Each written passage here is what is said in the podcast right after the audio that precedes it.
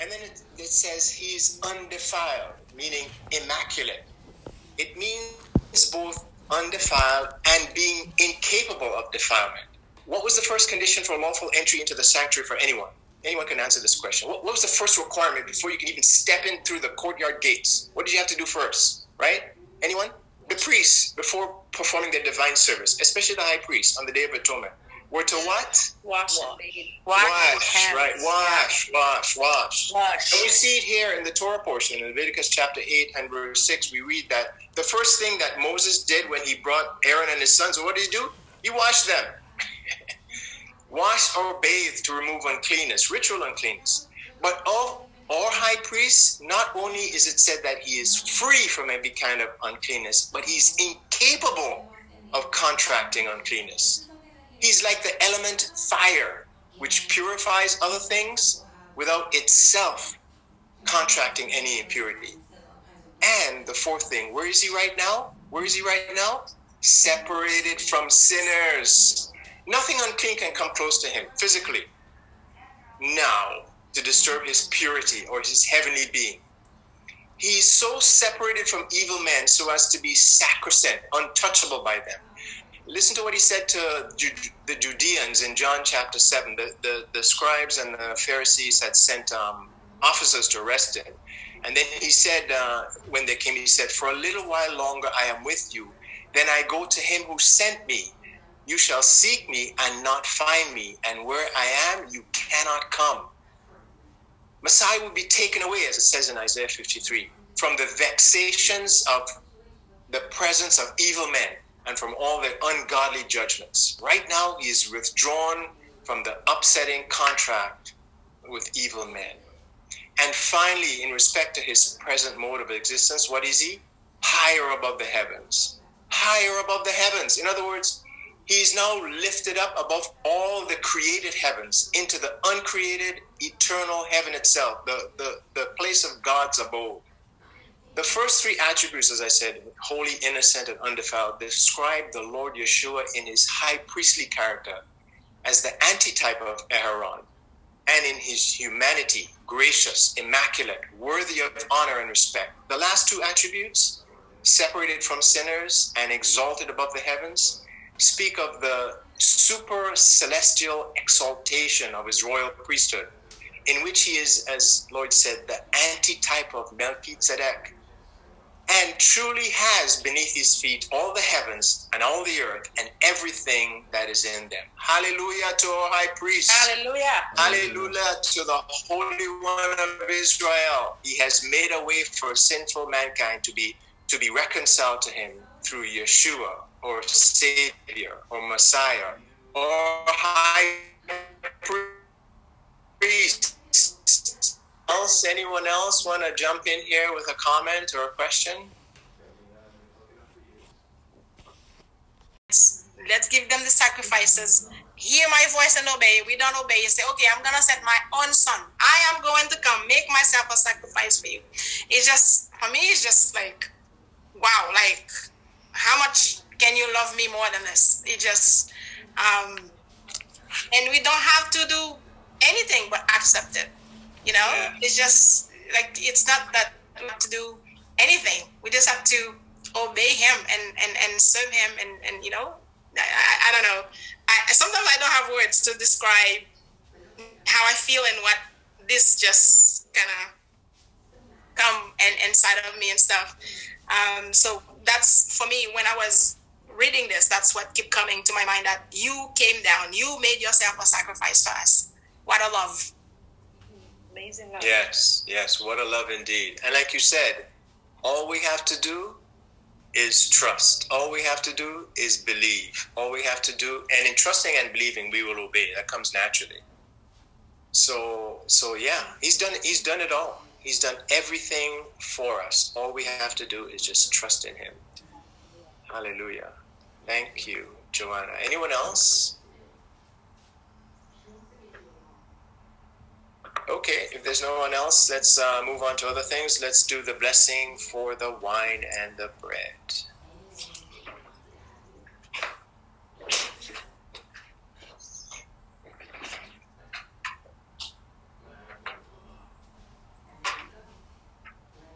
So you have your wine or grape juice or other beverage. Let's uh, bless Yah for his uh, provision of joy. Join with me. Baruch atah Yahuwah Eloheinu melech haolam Borei Amen. Blessed are you, Yah Elohim, King of the universe, creator of the fruit of the vine. Father, we thank you for the vine of David, O Messiah Yeshua. He said, He is the vine and we are the branches. May we always remain in Him so we can be fruitful for your kingdom. Taste and see That Yah is good. It's good. L'chaim. L'chaim.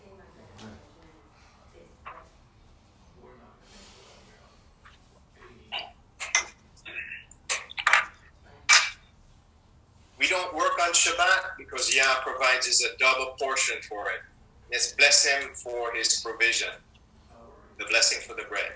Baruch atah Yahuwah Eloheinu melech haolam hamotzi lechem min haaretz. Amen.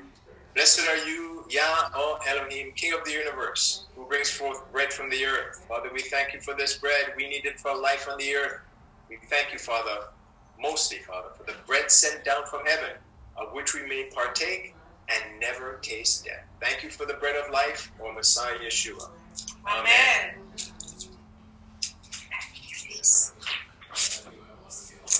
Okay. So now we're going to recite uh, Psalm 150. We'll get it uh, queued up here.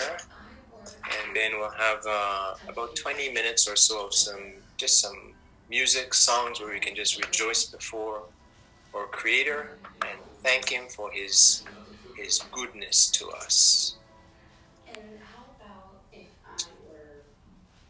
Psalm 150. Join with us. Hallelujah. Praise Yah in his sanctuary. Praise him in the firmament of his power. Praise him for his mighty acts. Praise him as befits the abundance of his greatness. Praise him with the blast of the shofar. Praise him with the lyre and harp.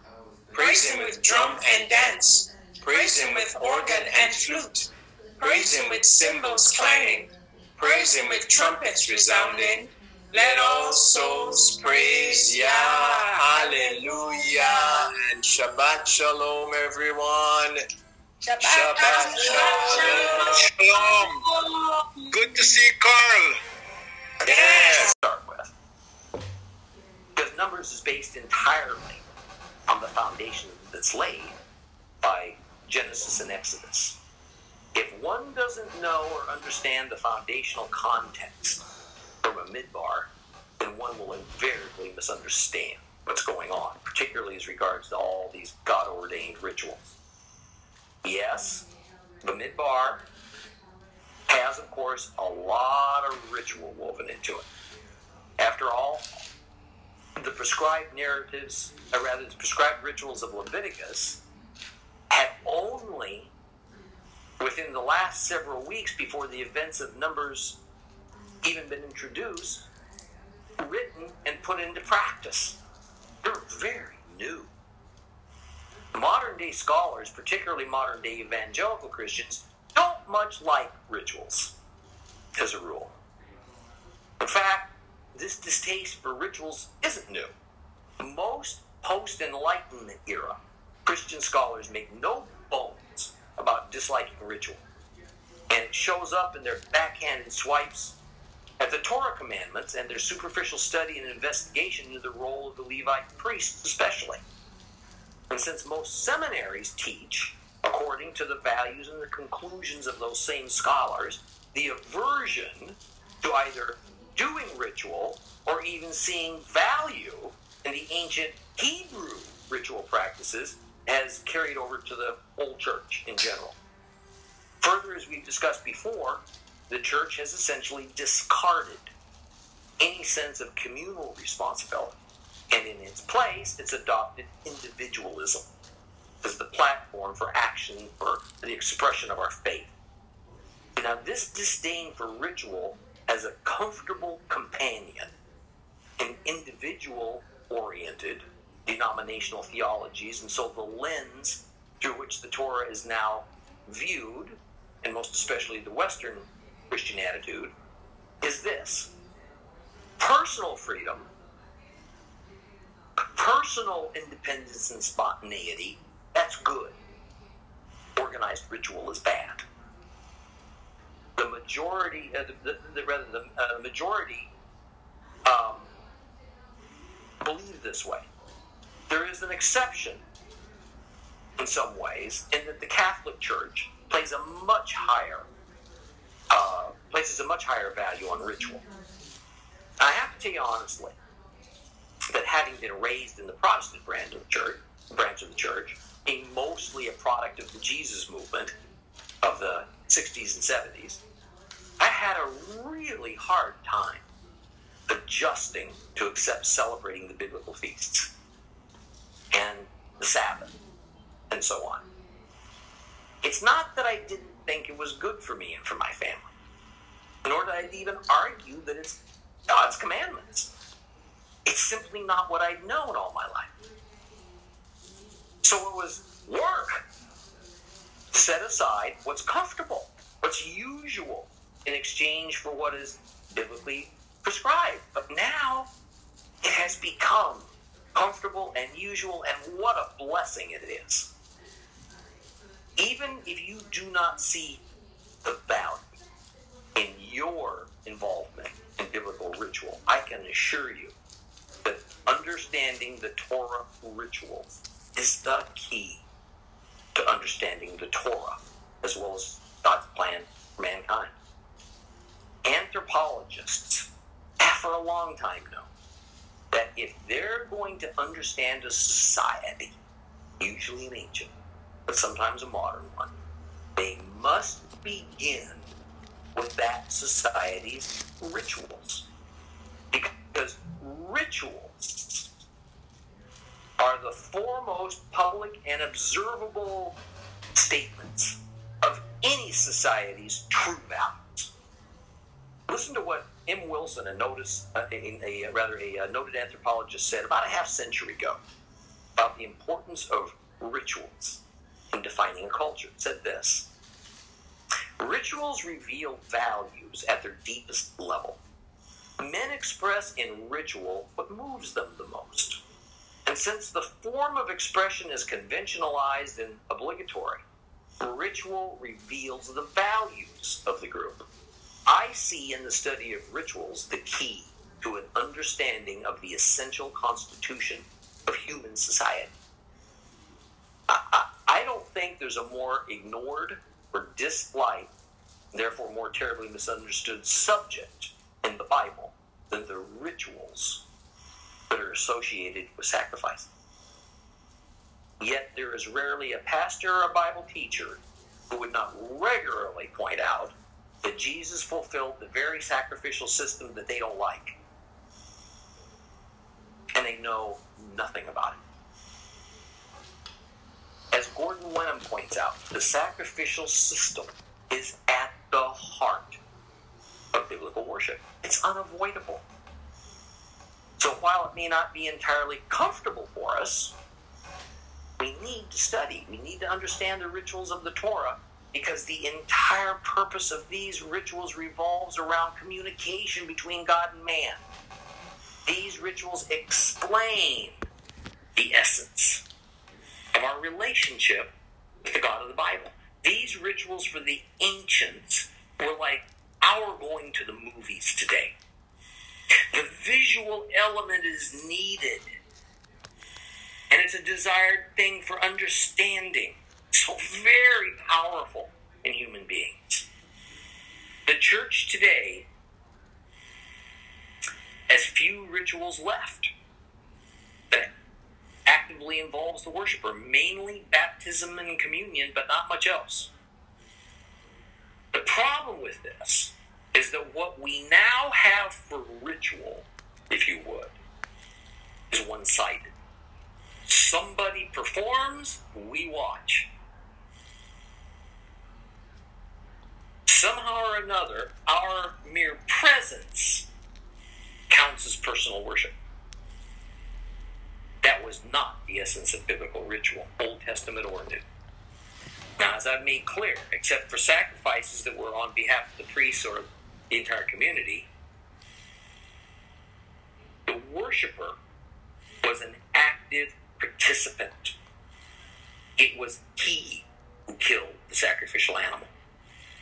The worshiper was required on three occasions each year to make a pilgrimage to the temple. Worshiper was required to set aside his normal work, cease almost all productive activity, and rest on the Sabbath.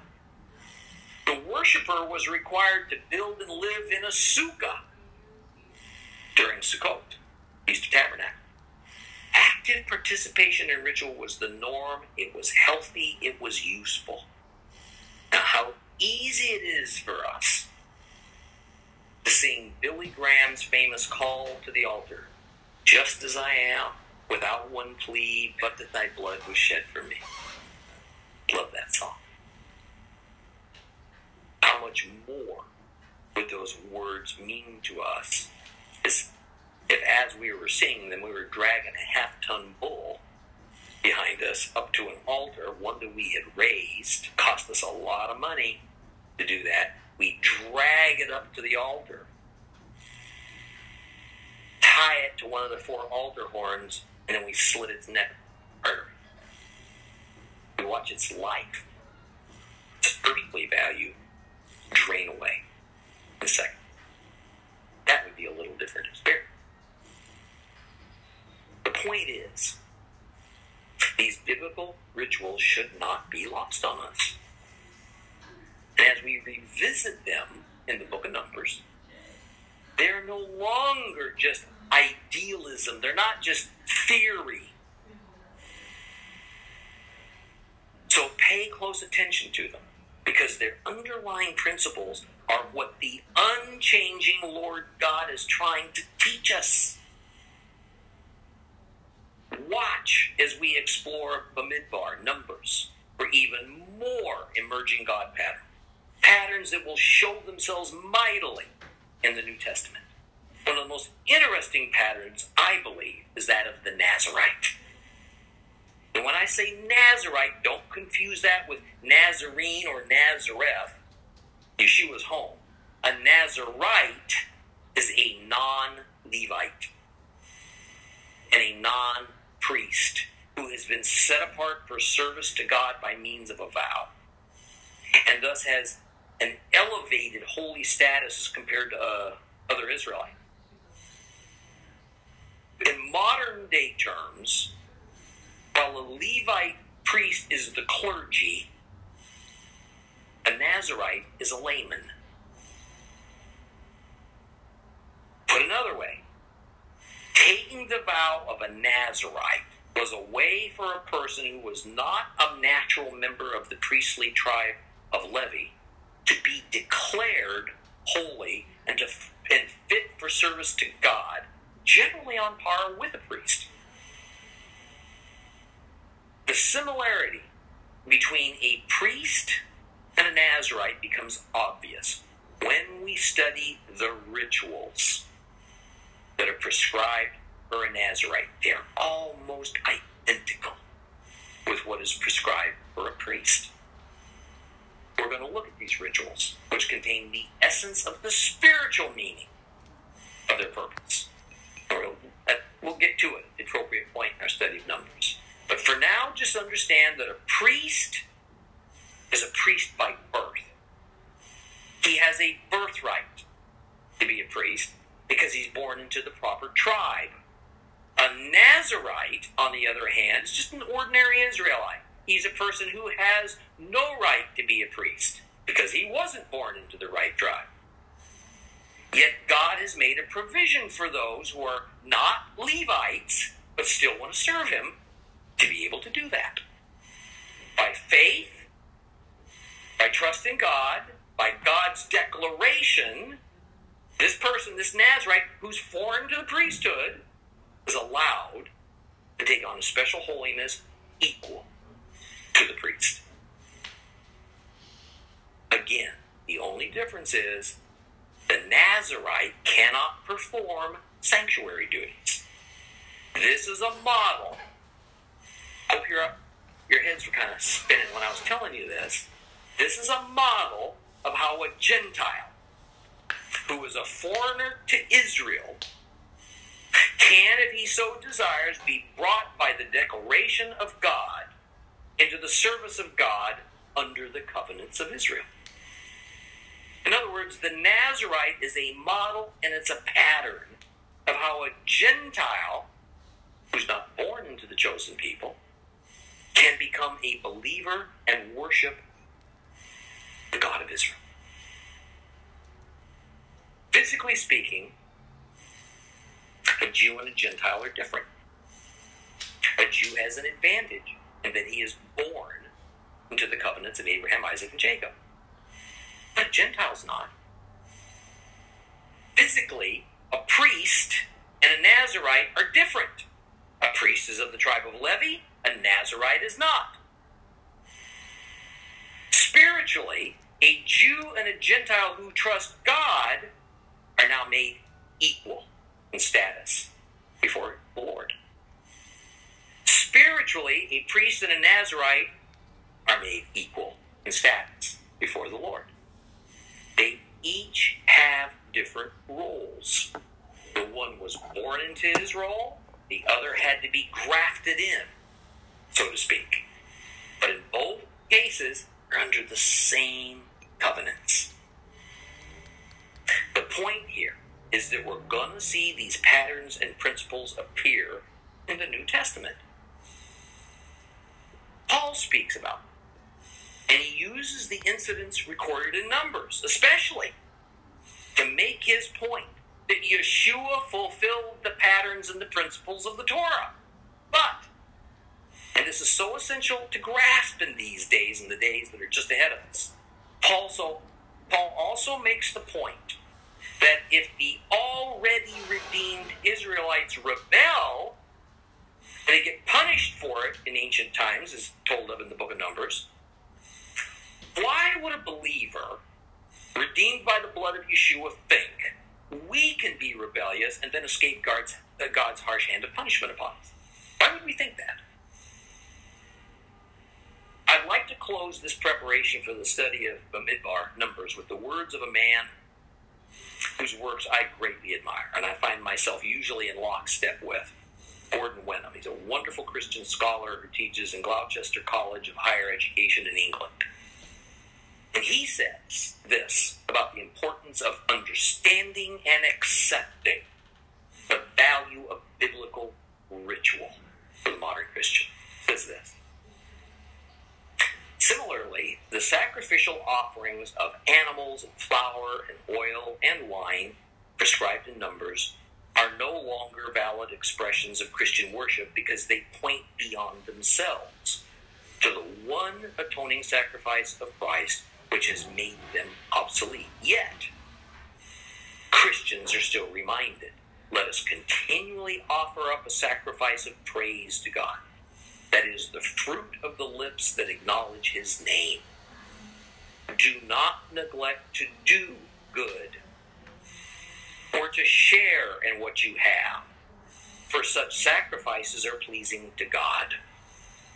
The principle of wholehearted dedication to the worship of God links the Old and New Testaments, even if our mode of devotion has been altered.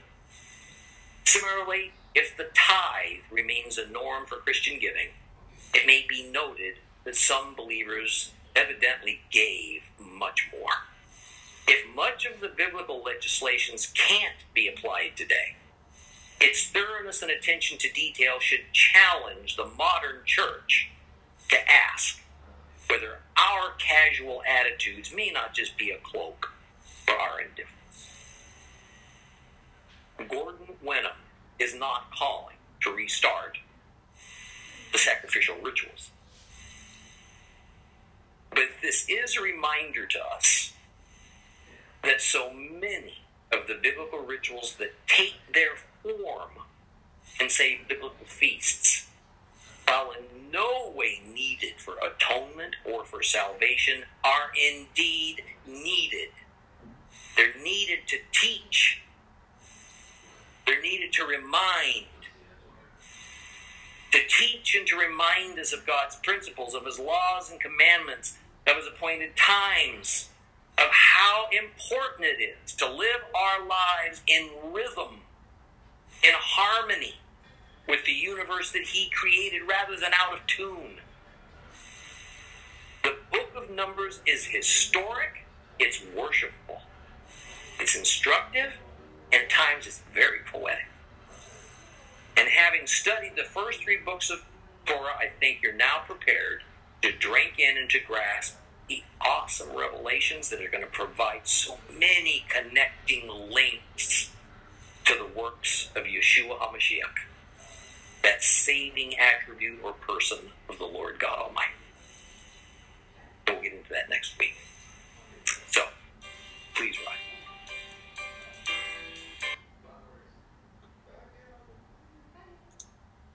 Okay, folks, there you have Tom's introduction to the book of Numbers.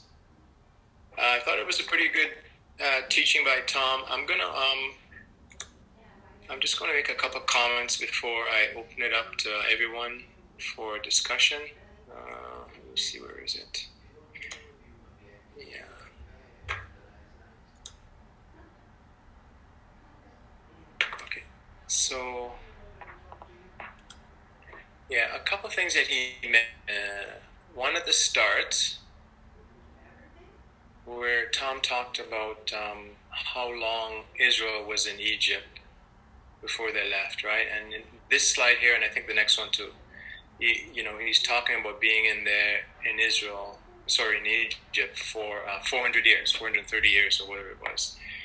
Um, and I know a lot of, uh, you know, teachers teach that, but this is not correct, and I, I think um, I've shared a video with most of you folks already about about this very topic. Uh, so just to know, uh, you know, I I don't believe that Tom and others who say they were in e- Egypt for 400 days correct. It's not correct. It's not possible mathematically. It's less than 215 years, in fact. Uh, and if you're not familiar with that, concept, I, I ask you to have a look at a, on YouTube for a video titled "How Long Were the Israelites in Egypt?" That's that's the title of it. How long were the Israelites in Egypt? Let me see if I can pull it up here for you. If you haven't seen it, yeah, here it is.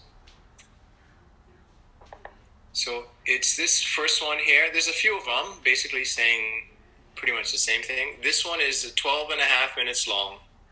Uh, you can watch it at your own time, and it gives a very good accounting of the time using, you know, biblical data. That and that turns out to be less than 215 years. They could not have been there any longer than that. Uh, so that's the one thing I wanted to talk about. If you're not familiar, you can check that out. The other thing I didn't quite understand, and maybe you know, maybe some folks can help me out here. I'm not like he talked about, um, you know, rituals. I have no problem with that. The Nazarite. He made the case that the Nazarite model. In, in, sorry, the Nazarite is a model of how a Gentile can be brought under the covenants of Israel, and I don't think I got it to be honest. I really don't think I got it. I don't see, you know, I didn't see that parallel between, you know, uh, a non-Levite taking a vow, a Nazarite vow, and uh, and how that made him on equal status with a priest, especially since he, he can't serve in the temple. I mean, the most, the you know, the the biggest difference between a Levite and a non-Levite was that you get to serve somehow in the temple in one way or the other but uh, you know, a Nazarite never does. So I don't I don't get the connection that he was trying to make there. Like I said, maybe uh, somebody can explain that to me. So with that said, let me uh, open the floor up for your comments, uh, questions, or your thoughts on this teaching. Overall, I thought it was a pretty good teaching. There's those two things that I didn't really. Well, the one about the the dates definitely I think is wrong. The other one I don't um, I don't understand. Okay, before we go any further, let me just say Linda, Linda has joined us. Shabbat Shalom, Linda. Glad you could be with us. And uh, who is this, Claudia? Shabbat Shalom. Oh, Anthony. Did I not say hello to Anthony? I remember. Anthony, Shabbat Shalom to you. I think I may have missed you when you came in. Shabbat Shalom. Shabbat Shalom. Shabbat Can I say something? Yep. Okay. Um, the Nazarite vow. It's a vow, and he says that uh, anybody can take a Nazarite vow, which is true. But how can how can you become a sojourner in Israel by taking a Nazarite vow? That's not what a Nazarite vow is for. No, I don't think he was saying that. I don't think he was saying you can join Israel by taking a Nazarite vow, but it's basically um, basically saying because God has uh, God has uh, ordained a way for a Nazarite to achieve a higher status through His word.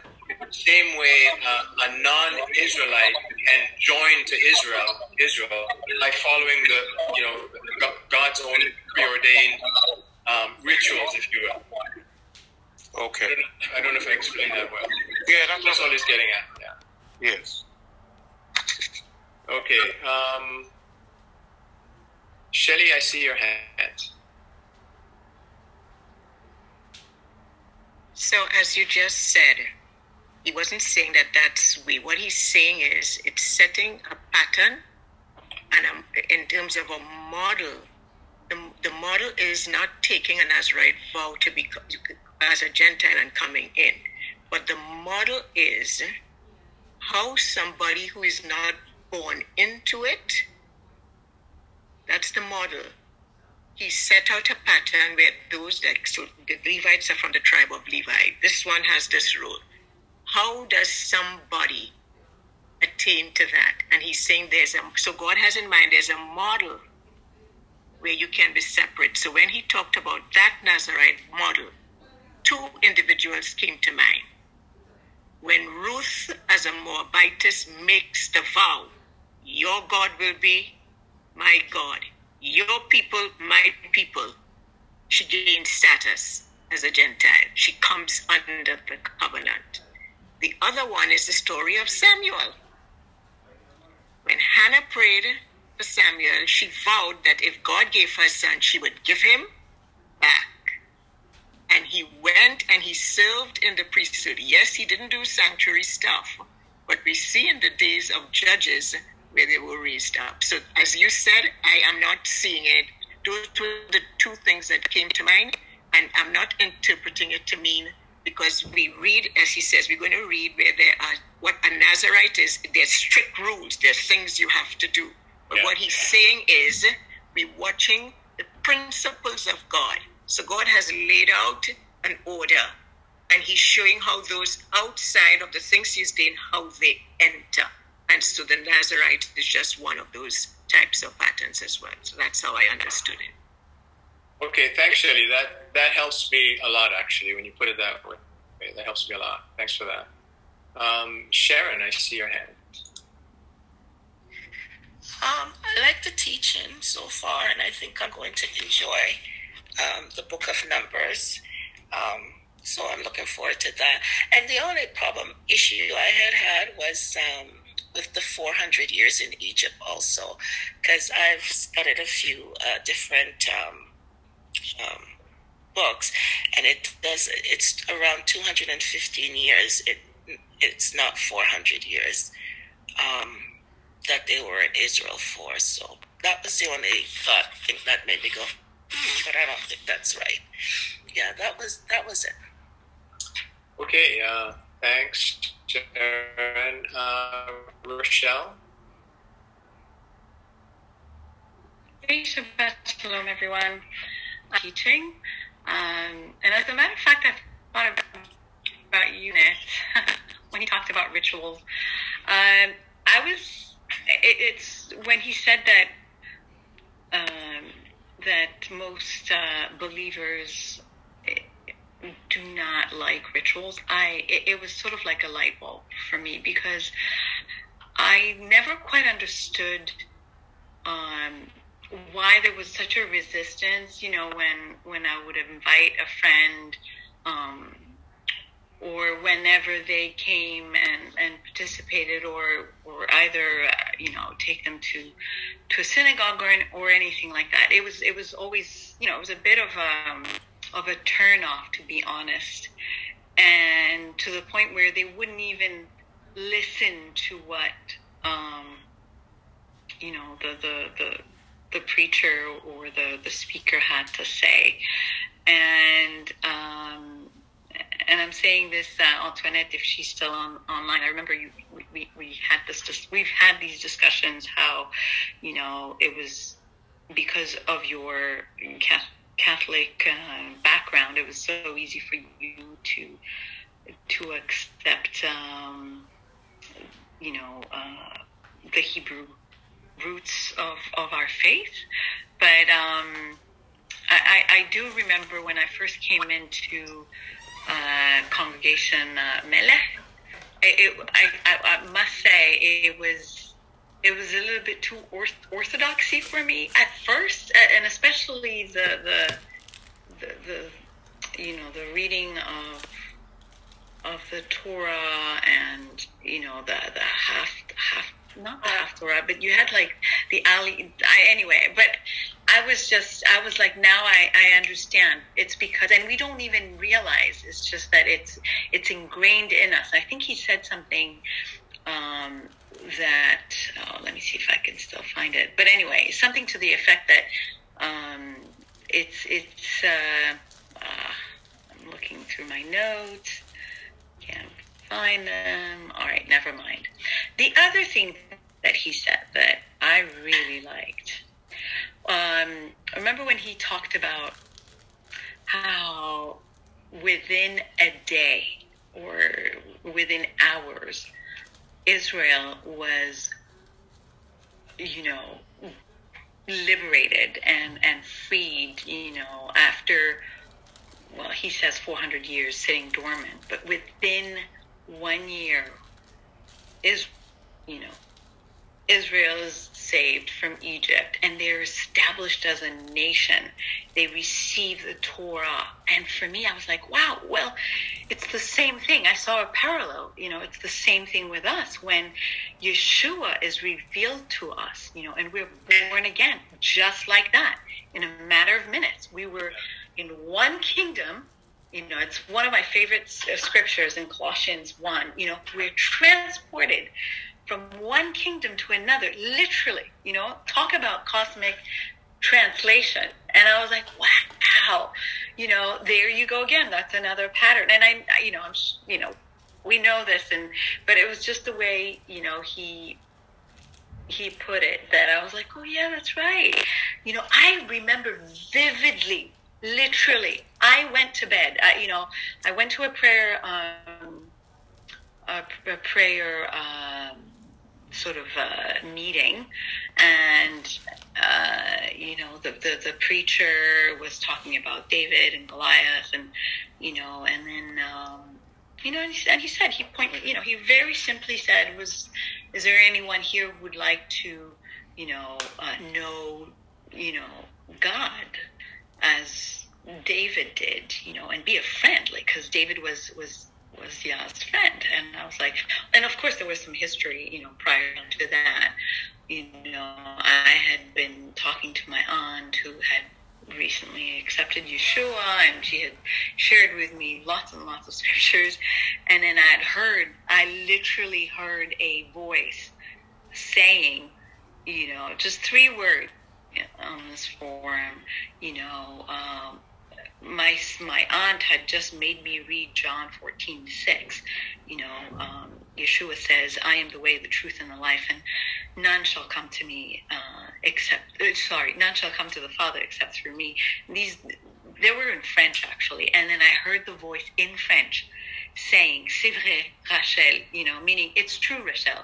And I was shocked. I remember, oh my God, has my aunt also heard this voice? But anyway, so literally, like the next day or two days later, I show up in this meeting, and then the preacher says, you know, hey, someone wants to um, wants to know uh, God or and be a friend to God or a friend of God, and I said yes. So I went up and I prayed, or he prayed for me rather. And then the next day, and so that's why this is this is where I'm going to land. Uh, my comment is just like what Tom was saying. You know, it took a while, but you know, within you know you you were dormant spiritually dormant dead as a matter of fact. That's what you know paul says. So the next day i was a changed person. I mean i was like i don't understand what's happening. I was just full of joy. The the the, the um the um, the, the I don't even know how to explain it, but I, I felt such an emptiness. And I was so young, you know, I was a teenager. And it was gone. And i in, instead i had such joy. You know the bible talks about you know it is joy unspeakable and of glory and i kept singing my lungs out i mean until my neighbor was like rochelle what is going on you know so um yeah when i i sorry it took a while but i loved you know, when he said, yeah, it took a while. They were there.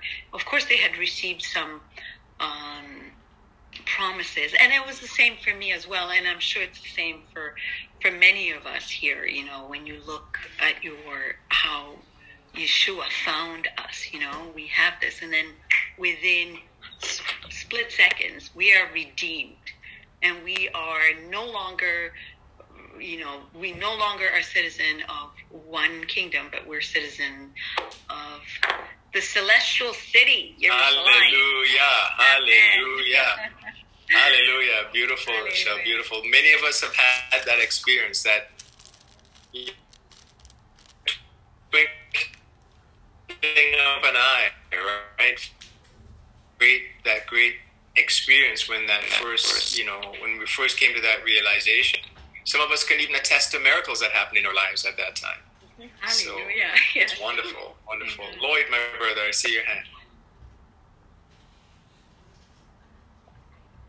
Yes, so I would just like to say once more, I've said it before, you know, how much I admired um, and Tom, and um, I'm really grateful to God for allowing me to to know this, you know, and to be able to receive, uh, you know, his, his teachings. Uh, you know, and he's allowed to make a few mistakes. To, you know, you know, it's uh, 400 years or, two, or 215 years. He's allowed. You know, yeah. um, you know, like in a few minutes, he just summed up yeah. that long, like you know, 215 years in a nutshell, and he just put me on the scene as if I journey with them through this 215 years. You know, it's just absolutely amazing. And, you know, sometimes we tend to um, forget that the Hebrews are human like ourselves. Yeah. And we hold them at a higher standard than ourselves. Actually, we have more about God than they had uh, we forget that, you know,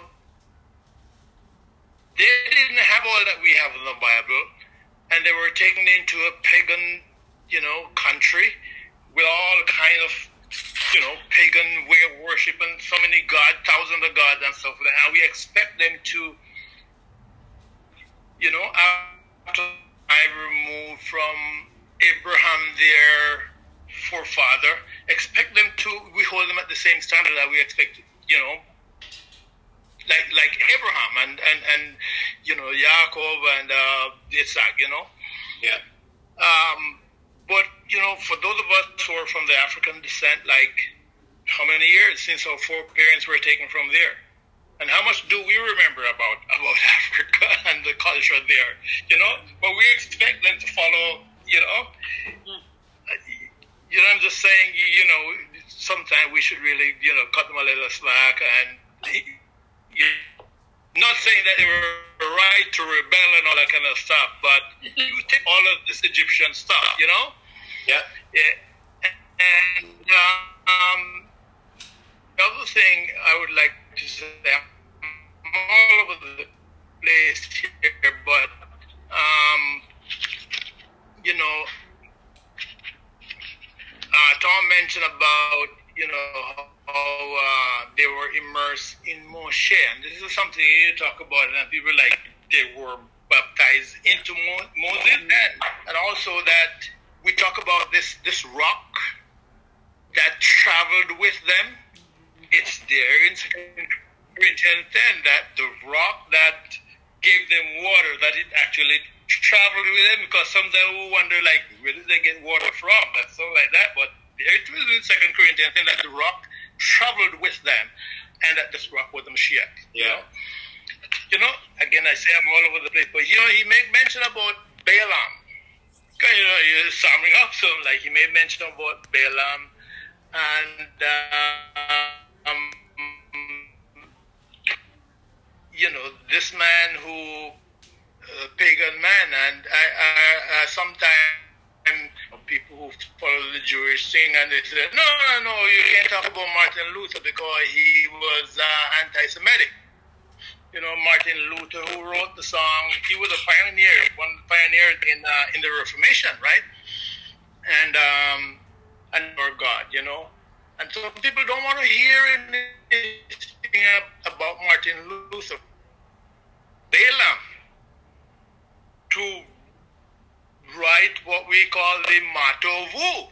Yeah. And in every Jewish temple you go, they're, they're saying the Mah Tovu first thing, you know, they enter the Yeah. temple, you know, so can use anyone. You use Balaam, you can use Martin Luther, you can use anyone. So that is my two cents. Thank you for your two cents, Lloyd. Much appreciated. Uh, uh, you know, like you said, right? You know, even though, like he says, 430, 215 years is still more than enough for them to lose their, you know, to lose sight of who they were. Just think back. Can we think back to what life was like for our ancestors 250 years? We have no clue. We have no clue. 215 years is more than enough. In fact, today we can see in a generation, in one generation, before very eyes, how you, we're watching it happen in kind of like in slow motion, but it's happening within one generation. Things things can be quickly different. So 215 years is more than enough time. Everything that Tom said about that transition of them, you know, the Hebrew nomads that came out of Canaan and settling in Egypt and being taken up by the culture and the, whole Egyptian experience, swallowing them up, you know, is is is very much still valid. So yeah, thanks thanks a lot for that. Uh, anyone else? Anyone else with a comment, a question? I, I guess um, when you think you just said it, but um, and made a note. I just um, that when they left Egypt after being there so long, I guess I, it's something I never considered, but it, it made me reflect and how um, easy it is when we adopt something to let go of certain principles and certain things that we adapt in our lives and. Um, even when I think about myself, you know, growing up, I've picked up habits um, that not work may not have been good habits, but um, nevertheless, they were part of my life. And then once I became aware of, you know, the things I was doing and that I needed to get away from certain things.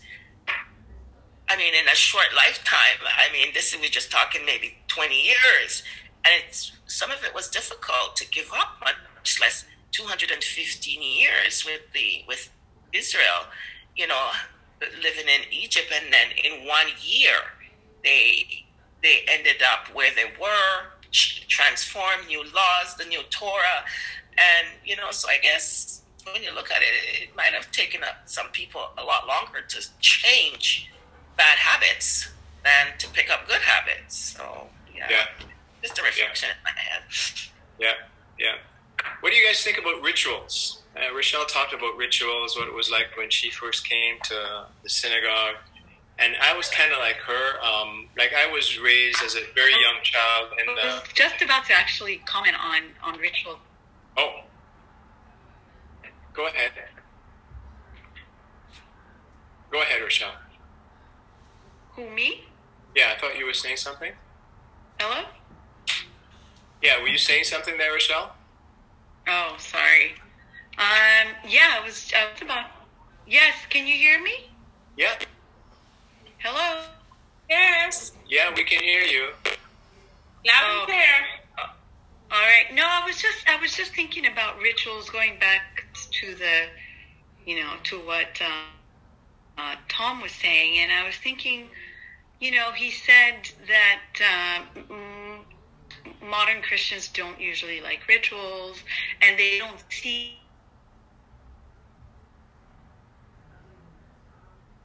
We lost you there. value in ancient Hebrew rituals. It's a really poor comp- You're cutting out Rochelle. Yeah, Rochelle, you're cutting out. Uh, compare but like you know bear with me it's like a routine type of thing you know we we all have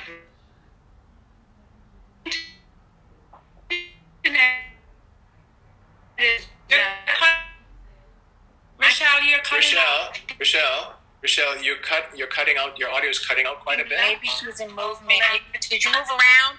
Move around, Michelle. Go back to where you were because we can't hear you now. I don't even think she's hearing Can't us. hear us. Yeah. yes I'll text her. You're Yeah. cutting here out. i'm here You're No, cutting out. you're cutting my out. inter- You're cutting out. We, your right your right audio is intimate. i heard that yeah. i heard that so don't worry i'll, I'll come back yeah. when Perhaps. my internet is uh, behaving. Yeah. Okay. Uh, you can try exiting and then coming back into the meeting. Okay, that might work. It usually works for uh, simple fixes. Um, so yeah, let's pick up that conversation. Let's talk about rituals. I was saying that um, you know, like uh, like others, when I got to the synagogue and seen that ritual, having been spent many many years in the church, right, and basically it was there were no rituals there. That well, I guess you could say there were rituals, but anyway. Uh, it was like it was kind of like refreshing and a little to be honest it was kind of like refreshing because when i was a little boy growing up you know we went i you know I, I still remember all the rituals of the catholic church and all that stuff not that i you know was comfortable with it but it was kind of like when i went to the synagogue and i saw that they had similar not similar but they had rituals too it was kind of like oh this is nice it was it was kind of an, honestly it was I didn't like it. it was nice I wanted to I leave. know, You know, Dua, I don't wanna- Dua, I- Dua, Yeah. can you hear me?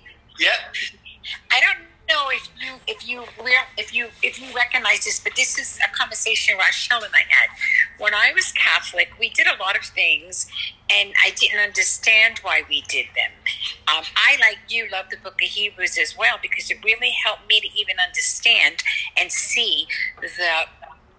I, I don't want to say correlation, but it is kind kind of the, the Roman Catholic Church took over a lot of the symbolism and Yeah. rituals of of Judaism. And until I went to a Jewish, this was even before I was born again. This is when I was young and I had Jewish friends because I grew up in a Jewish community. I was Catholic, they were Jewish, and I went to, you know, I went to bar mitzvahs and bat mitzvahs, and I never understood like why the priest went to that little room and opened it up and took out the communion. I just never understood any of the things that we did as a Catholic until I, I saw symbolism in the Judaism, and when I read the book of Hebrews, it all made sense to me. Yeah. Do you know what I'm saying? And so, Yeah. like you, when I went to a, a evangelical church when I was born again, I kind of felt like they threw the baby out with the bathwater. I kind of felt like, oh, you know, like it was all so unholy. But then when I went back, I mean, when I became uh, exposed to the Messianic movement, I too started to appreciate some of the rituals. However, I realized in retrospect that they were not sinful in and of themselves. It was sinful because we had no relationship with Yeah. God. But now, when you have a relationship with God, and like Rochelle said, they become habitual, they become habits, they become reminders, they become a practice, a way of of of, of um, expressing ourselves. And I, I have learned to now love some of them.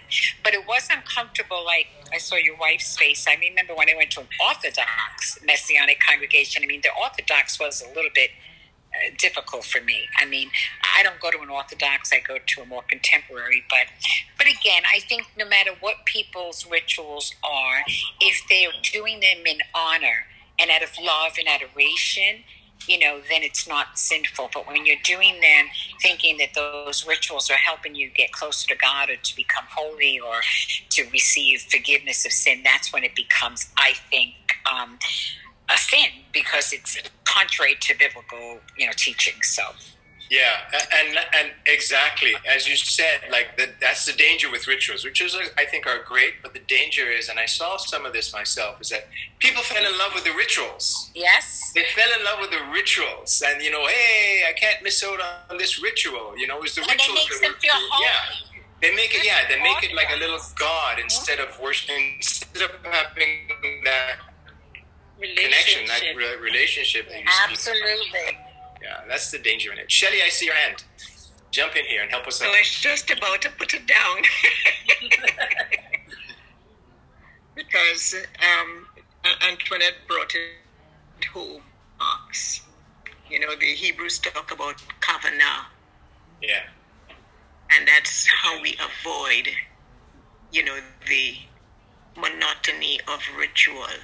We have to have that intent because, and, and I was going to just point that out, but she brought it to him and there are scriptures that tell us that, right? Because he says to them, with all the sacrifices they did in the wilderness, he says, You think it was me you were doing it to? He says, I know what you had in your heart. You were thinking about all those gods in Egypt that you used to do it to. Remember, he, he, tells them that plainly. It's not when you read the Psalms, it was not me you sacrificed to. They were doing the ritual.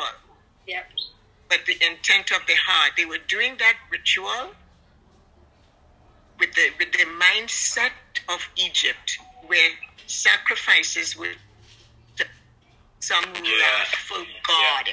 They didn't have the right intent, the right teaching, the right understanding. So you, you all kind of hit home at it. Like you do, uh, and most yeah. of uh, some of us, you know, I grew up Catholic. Even in fact, today I have four children in this house, and so we go to Catholic school. So I do my grandchildren know the beracha in Hebrew, so we usually bless the food. And then you know the little fellow, I said, okay, what do you? He says, I know in in school you learn grace before meals, right? So then I said, okay, so let's do grace before meals. Grace before meals, bless us, O Lord, and these thy gifts which we are about to receive from thy bounty through Christ our Lord. Amen. My grandson looks at me, you know that? I grew up Catholic. Yeah. You grow up Catholic, you never forget that. Nope. because the Catholic understood that. They say, give us the years of a life's child, and wherever you put it in the world, it will always yeah. be Catholic because of the ritual. But like you, I when I first drove into the synagogue, the first thing that caught me were the stained glass windows. I said, yes. I said to myself, what? what is this, Lord? Like I've come full circle. I've come back to Catholicism. I'm going into a building with stained glass windows. So now I'm even more curious. Enter this building, and then when the liturgy comes on, it's like, okay. Oh, yes. But like yes. you, like you, I it was very refreshing for me. The one thing I've always said you know, and then a friend was asking me, so you think you're closer? I said, it's not closer. I said, but every step from Catholicism to then the open evangelical thing to coming to open Bible where you open the book and a preacher is preaching and you follow it. I says all those things prepared me for where I am now. Amen. Because I can tell you when I first went into well, the non-Catholic, so whether it be Pentecostal or whatever, I used to think that these people were so unruly. They Me had too. no order. Yeah, no order. you go into a Catholic church, immediately the way it's built, it's it's designed that there's silence and you have to focus on heavenly things. You didn't have any talking and stuff, but I also found that too in the synagogue because after the service and the ritual, it's like everything's done there the parties, the carnivals. I remember the first time Ellen talked about Purim and they're going to have a carnival. I was like about to jump out my clothes. I'm like, carnival? I said, that's what I got saved from, and they have it in the synagogue. Now it just goes to show, right? Carnival, you know what Trinidad Carnival is like. It's all about the value of the flesh. They're naked now on the streets, you know, in revelry. So when she said carnival, it was like, oh my God, what is this? Now carnival. To them, there's some clowns and some cookies and some playing games. but it was blow mind to me. But I must say that when you do the rituals with that right intention, and that's the mm. that's the discipline for us to come to it fresh every time. I don't know about you, but every five o'clock, five o'clock every morning, that prayer is still fresh.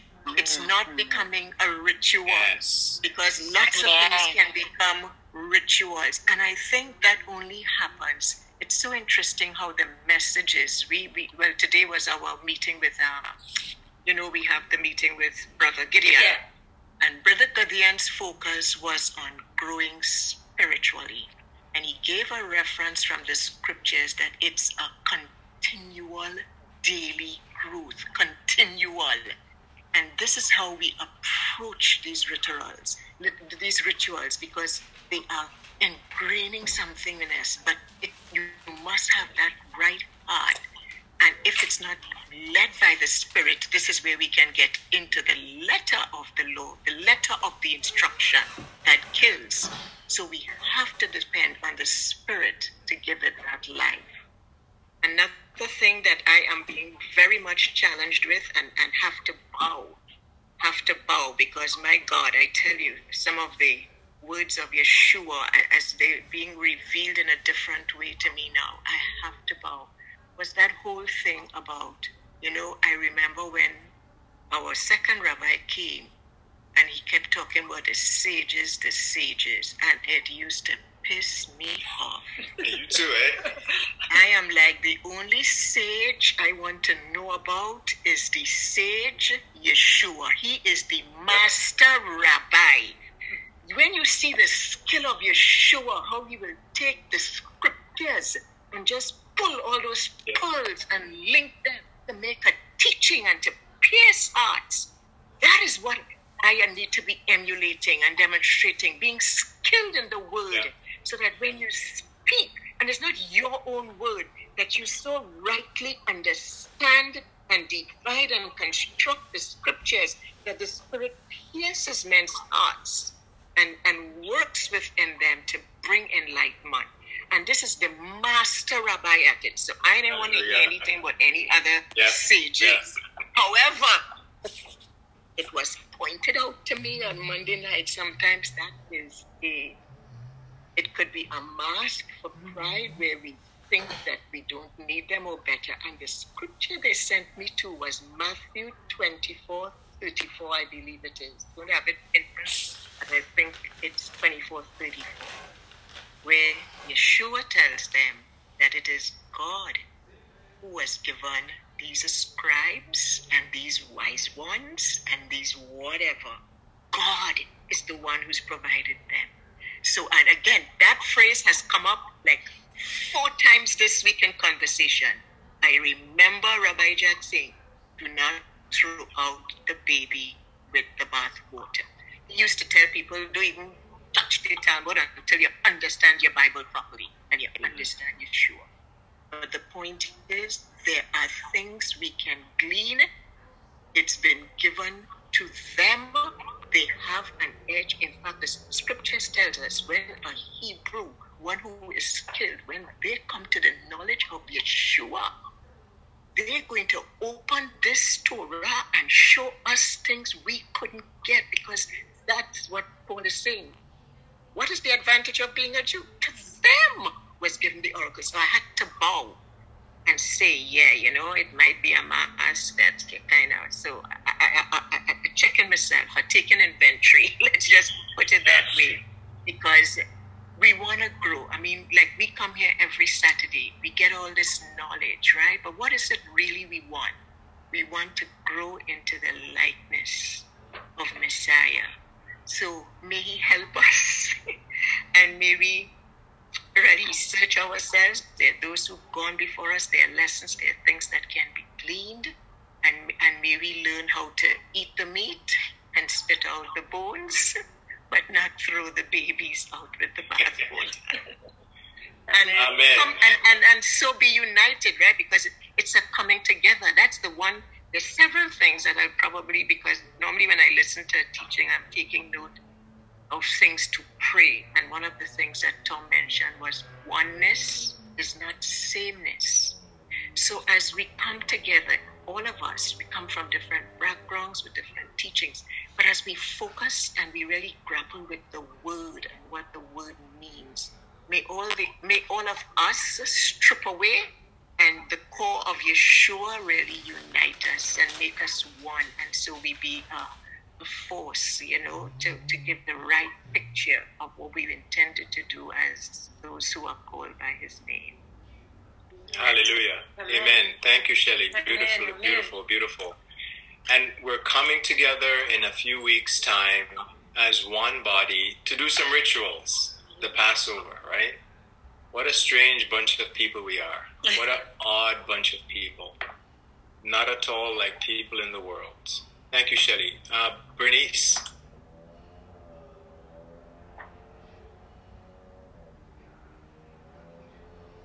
Don't forget to unmute, Bernice.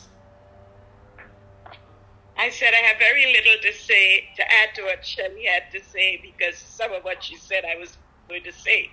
But I had the opportunity this week to listen to another messianic teacher.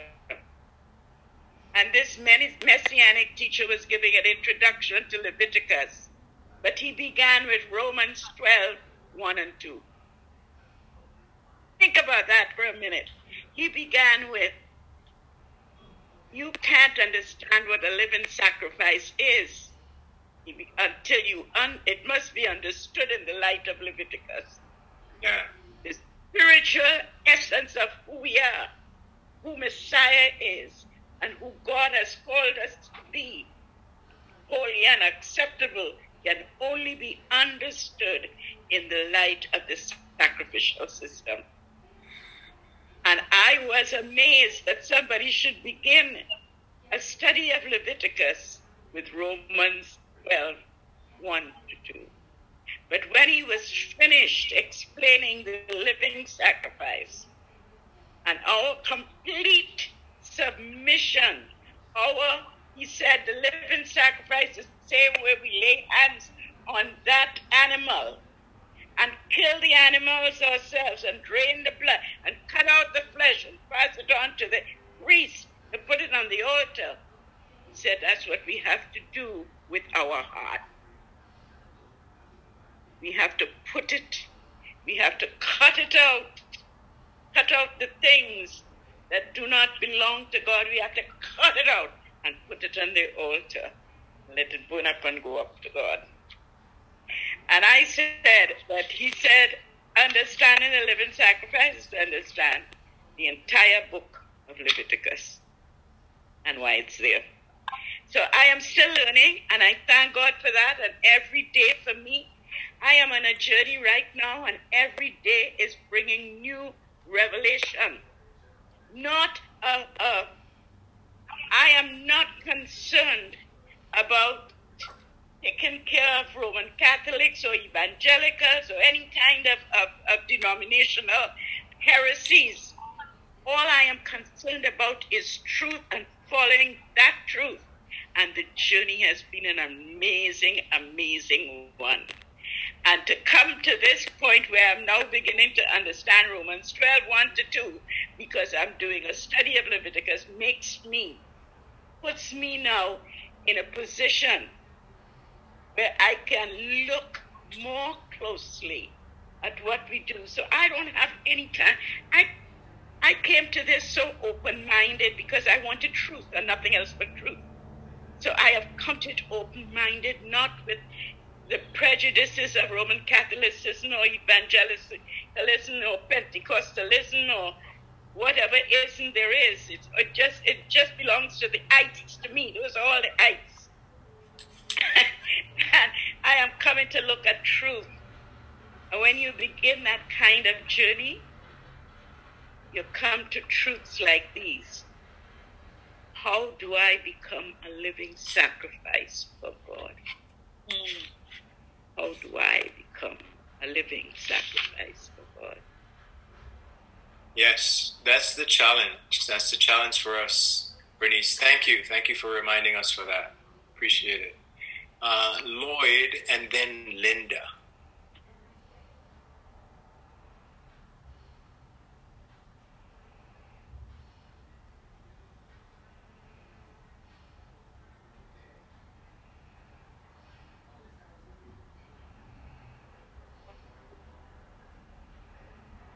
I've uh, seen many people who go, go there and and, and the other one was uh,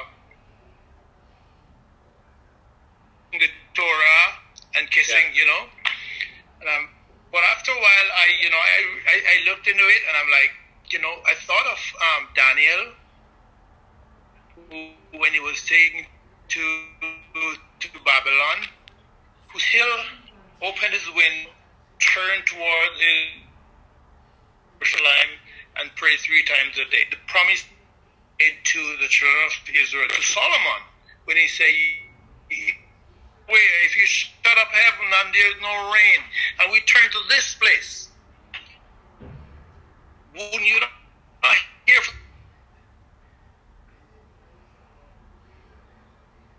you, you know, it is not there, but it's Jerusalem, the holy city, and this is the place where the temple was. So even though the temple is not there, I still believe that having that scripture made makes some turning toward Yeah. Yeah. and the other thing is, is it, you know, or I'm like, there's so many people who after they read their Bible, they, you know, kiss the Bible, you know, and they find no problem at all with it. But then they find someone touching the Torah, kissing the Torah, and they're like, what is this? They're worshiping the Torah. But then the scripture tells us that that the word of God, that Yeshua is actually the word Yes. that become flesh. So with the right touching it, you're not worshiping this thing, this you know, that we carry on our shoulder, really. But it's the word that's in it that become flesh, and so, so it's almost like you're kissing Yeshua himself. Yeah. You know, if we approach it the right Yeah. way. Yeah, absolutely. That's my two cents. Absolutely. Love it, Lloyd. Love it. Uh, Linda. Shabbat shalom, everybody. Shalom. Um, I just had one observation, and that is um, with our rituals and uh, with rituals generally and with sacrifices. Uh, coming from various backgrounds, all of us, when even in the temple, when the animal was was uh, killed and his life uh, force was spilled, uh, even then, uh, the Lord had asked that, uh, you know, the um, different parts of the animal had to be sacrificed, especially the fat. Like the fat had to be burned. And in order for the animal to be kept on the altar, I find this part very intriguing, and that is it. They had flesh hooks. They had flesh hooks on the altar, which would actually like hold the animal in place, so that with the grease and with the fire and with the burning, it the sacrifice had a tendency to slip off the altar. so they would have these like flesh hooks that would actually hook these animals on so that they will stay and uh, uh, before they were actually burnt up. So our um, willingness to stay in the Lord is often comes up with a very big fight with our flesh too, because we tend to slip off that altar very often sometimes, and uh, we tend to slip back into our own old ways and habits and um, way of thinking.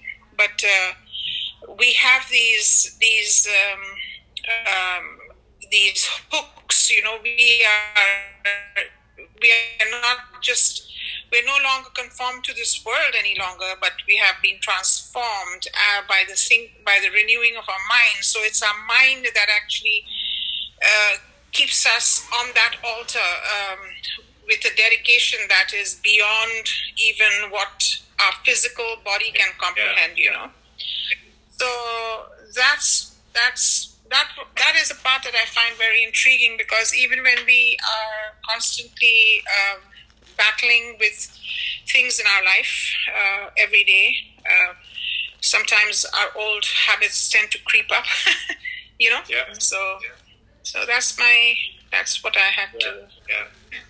Interesting. Nice. Thanks for sharing that, uh, Linda. Like, may Yah always have his hooks on us to keep That's our flesh on the on the altar. Amen. Because we're, you know, we're just like typical. Soon, we would sometimes rather just slide off the ark away than. Uh, That's right. Mhm. So he has his hooks in us, and I'm happy about that. yes. Okay, great, great. Well, thank you, everyone. Uh, any other comments or questions in closing?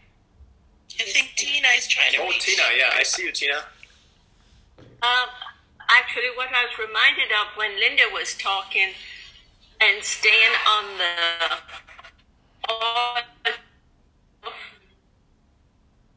is very clear. We can't just ourselves as a living sacrifice daily. Um, that's the only way we Yep. will. Not a matter of you know I go Sundays and I do something and, and think it's it's a daily thing, um, which is it's hard to do. In to, to to the extent we want to do it, it's only the help of the Holy Spirit, and it says this will please Him, and that's what we want to do to please the Lord um, because it is our temple worship. So here we go back to the things of the past, the temple worship. We're still doing it, Yeah. even though we don't have a temple. We come from different um, religions, backgrounds.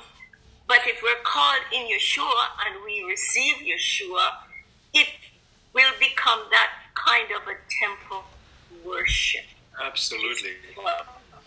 What to do. Um, so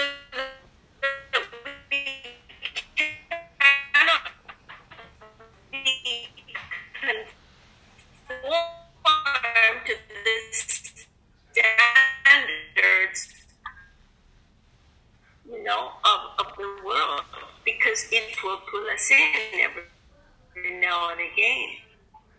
So that that becomes our ritual in the sense that each day we it's a new commitment, um, which is our heart of worship. So that we'll not be conformed, be transformed by the renewing of our minds us each day.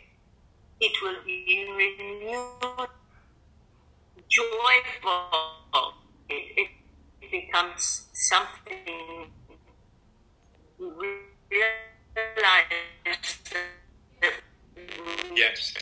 we have to do these Yeshua and walking that.